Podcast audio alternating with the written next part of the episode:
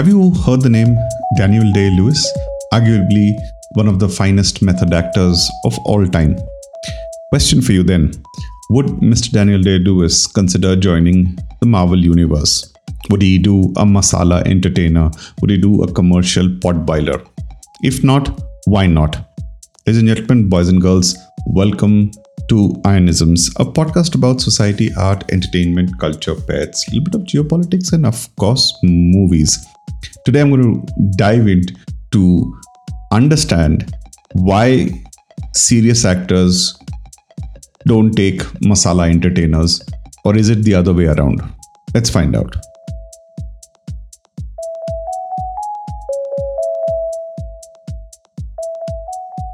Now, before you gawk, balk, or drop your jaws on the floor, let me give you a parallel in Indian cinema. You have Mr. Naseeruddin Shah, arguably one of the finest actors, method actors, if you will, in Indian cinema. You have Mr. Nawazuddin Siddiqui, of course, in a different generation, and not to compare the both. But all of these fine actors have also partake in, or also have taken part in commercial cinema. If you go back many moons, Mr. Shah actually did a movie called Tridev. It's an out and out masala entertainer. You can't say the same thing about Mr. Daniel Day Lewis, would you? Now, the question I always ask is how many of such movies make money if only a few people watch it? Think of some of the best works of Mr. Lewis, and I just so that you know, I mean, I know you're on a morning walk, so don't stop walking, keep walking. I hold Mr. Lewis in the highest regard, right? It's that's uh, not the question, not the problem statement. The problem statement again is while making finest cinema, artistically nuanced, layered, textured, the when was the last time you saw such a movie went on to become a blockbuster hit, like a big commercial hit? Almost, I mean, I'm sure there are some exceptions, but by and large, no. You can think of in Hollywood, you can think of Schindler's List, for example, which went on to become a big, colossal commercial blockbuster. But the underlying reason for that could have been that World War II was very real for America or for Europe. And so they identified it that much more. Some are even were at the time when it was released. We had third generation survivors some second generation survivors and their families and extended families. So the movie did well, commercially, strictly commercially speaking. But if you go on a long list of you know, some of the finest movies, think of Brokeback Mountain, think of Lincoln, think of, and I'm not just saying Mr. Lewis's movies, but in general, some of the artistically better done movies, cinematically better done movies. They have traditionally done wonders at the awards circles, right, at on festivals. But when you start asking, well, if only a few people are watching it, how do they get funded? Who's paying them? I mean, if a movie, though artistically brilliant, is being watched by a few hundred people, does that really make sense? And if not, then how do you make Mr. Daniel Day Lewis join the Marvel Universe? Because that's the franchise or a set of movies which almost everybody is watching, is it not? And so it's a blockbuster hit, it's making money. And so if it is making money, then more such movies get made. Is that not what's happening in Bollywood, in Indian cinema? Right? So sometimes I think Bollywood takes a lot of flack globally, internationally speaking, for producing very simplistic, almost borderline stupid scripts and which have no such great adherence to laws of physics and sometimes there are loopholes and whatever what have you. Essentially poor scripts. They do not have great artistic merit cinematic brilliance. You know it doesn't raise the bar of cinematic artistry. It cops a lot of flack on, on that count. But my question is, if on the flip side, if you know what erstwhile used to be called as art house cinema, what happened to them? You know, people were making realistic movies Think of Mirch Masala, which got a lot of awards. Smita Patil and Mr. Naseeruddin Shah starrer. A very fabulous movie, as in from cinematic story standpoint, nuance, texture, editing, screenplay, dialogues. Brilliant movie. You think of Paar, very hard hitting movie. Think of even you go back to the 80s, uh, Mr. Om Puri's Ardh Satya. I thought that was one of the movies probably ahead of its times. And the brilliance of the protagonist came through exceedingly well. But none of them were commercial blockbusters. And that is a trend which continues till date. Where else in the world do you see a very fine artistry become a massive commercial blockbuster hit? I don't see that in Hollywood. So then, why blame Indian cinema or more specifically Bollywood for that matter? Now, here's the fun part, right? Think of Mr. Aamir Khan's movies, especially Dangal, talk about Secret Superstar, to a certain extent, Taare Zameen Par. These were technically better made movies and commercially did well as well, is it not? Dangal, of course, went on to become an all time blockbuster. Secret Superstar eventually became a big commercial success and then Taare Zameen Par not as big a commercial success, but very well widely appreciated nevertheless. You also have had movies like Three Idiots and PK, which were technically not all that brilliant, but then had a strong script, storyline, and the enjoyment quotient was very high. So I'm keeping them aside. But these three movies in particular stand in that particular eh, the specific bracket which kind of touch upon both aspects of filmmaking. And in my mind that is exceedingly difficult to pull off where you're trying to raise the bar on artistic merits and also ensuring that it is available palatable for a mass consumption i don't see many hollywood movies that cater to this particular effort or have done well in this effort. Now, one can argue Maverick, Top Gun Maverick probably goes fits that bill. It pushes technical merits, it pushes artistic ability in terms of all the sound design, costume design, um, all, all editing, all those technical aspects. But purely from a story standpoint, I don't see Maverick as a big contender in that. So having both of these together in itself is a big challenge, and Indian cinema should be applauded for attempting that. Now, sometimes they the needle moves a little too much and it kind of goes wrong, but more often than not, the attempt to find that right balance is always there. Whether they eventually become successful or not depends from director to director, is it not? But the mindset is first, I want many people to because you're a captive audience, right? You're talking about 1.4 billion people. Assume 400 million don't watch movies, you still have a billion people. Even if billion people watch the movie one time, that's a billion tickets sold. That is massive, is it not? And so people, the producer, the creators would want to create a movie which maximum part of this billion people come to watch your movie. How do you do that? You simplify content, you make it palatable, you make it you have to understand the demography, right? So your demography as it stands today, that 60% of the population is below the age of 30 even about 20 25% is below the age of 20 or 25 or thereabouts. So what that means is you suddenly if you start to show nuanced layered textured cinema it ain't going to sit well with them. So what do you do? Right? It's incredibly difficult to make sense to a developing mind not to underestimate quote unquote young people as in 20s who are in their early 20s or thereabouts but they'd rather prefer a song and dance, a happy go lucky, you know, something which is relatable to their lives. Like they've just are in college, exited out of college in their first jobs, that is a big crowd out there. And so, if a movie is catering to that particular audience, my question is, what's wrong with that? I mean, why blame it? And therefore, you can't suddenly have very deep, you know, the windows opening slowly, the fan is rotating and it stops, the tracks are going on and on, railway tracks, right?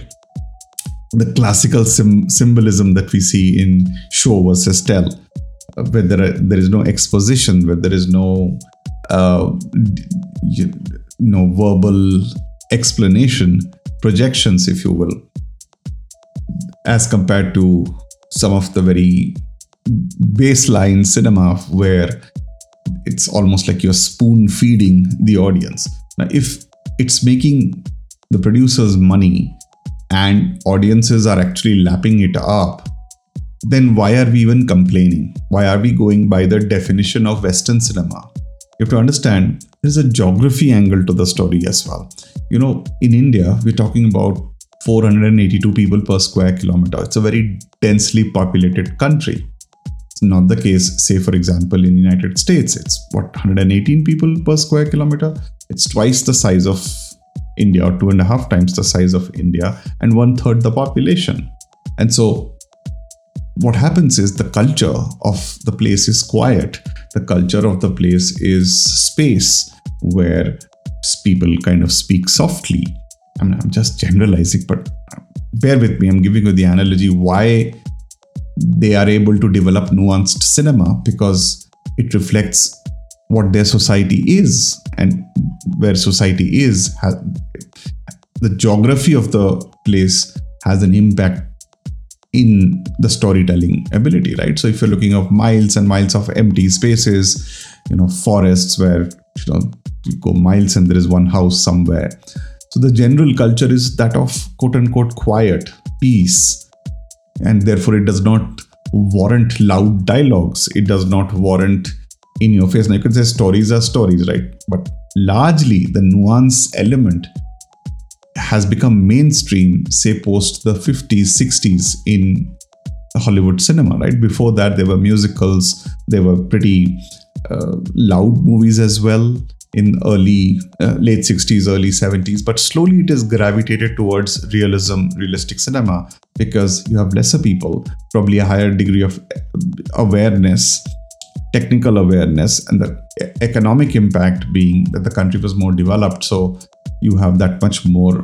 plausibility of uh, all the stuff the advances that are happening. And when they are shown in in movies people tend to relate to it a little bit more.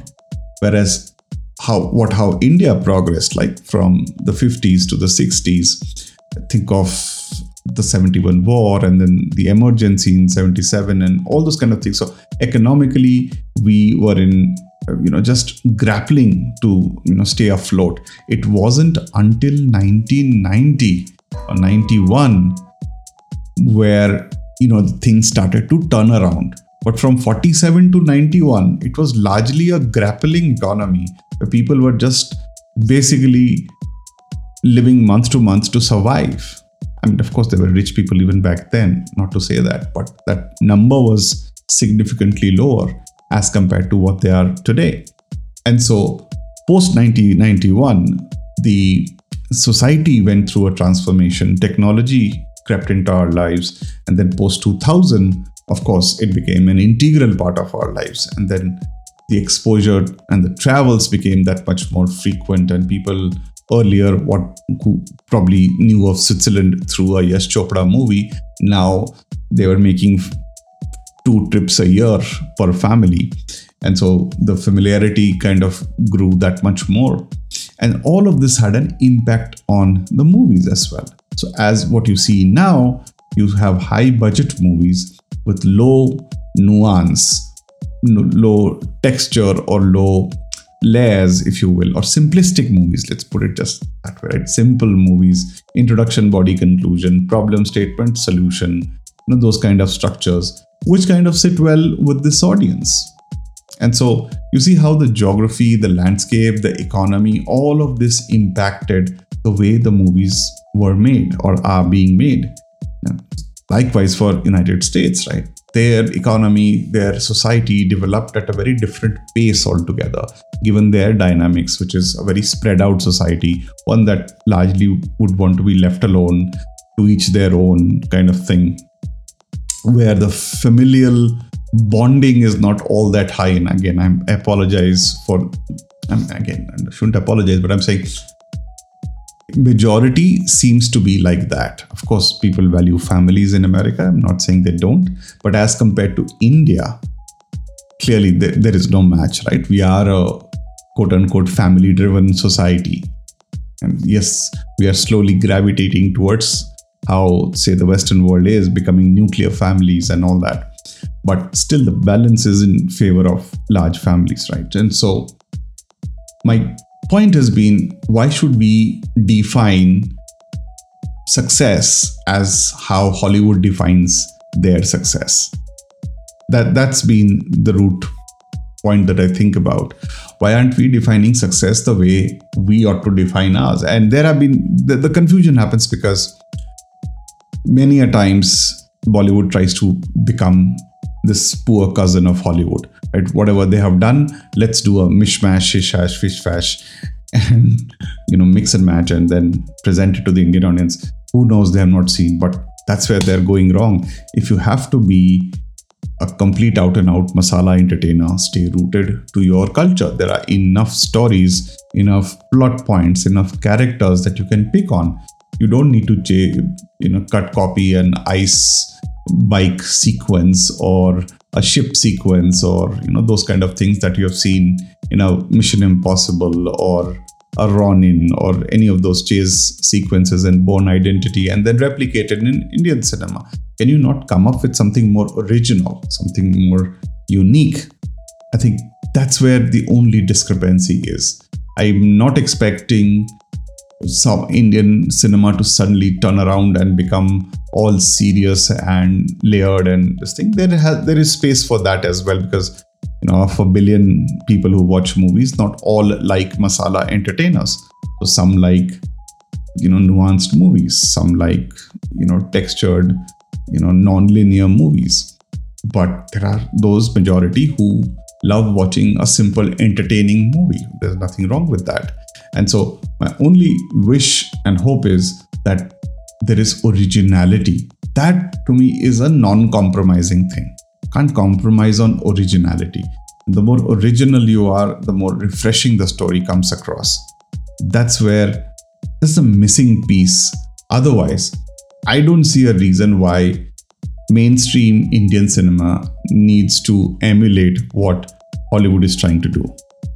And so while people will keep funding Mr. Daniel Day Lewis to keep on acting in method driven movies, which maybe a few thousand people watch, in India, that probably won't cut it right. We need return of investment so that more movies can get made, more people can get paid, more people can get entertained. And I completely back and second that thought. Like I said before, if there is a degree of originality in the way that we are doing and we be proud of what we are doing, we do not need to look to the West for answers. We have all the answers available here.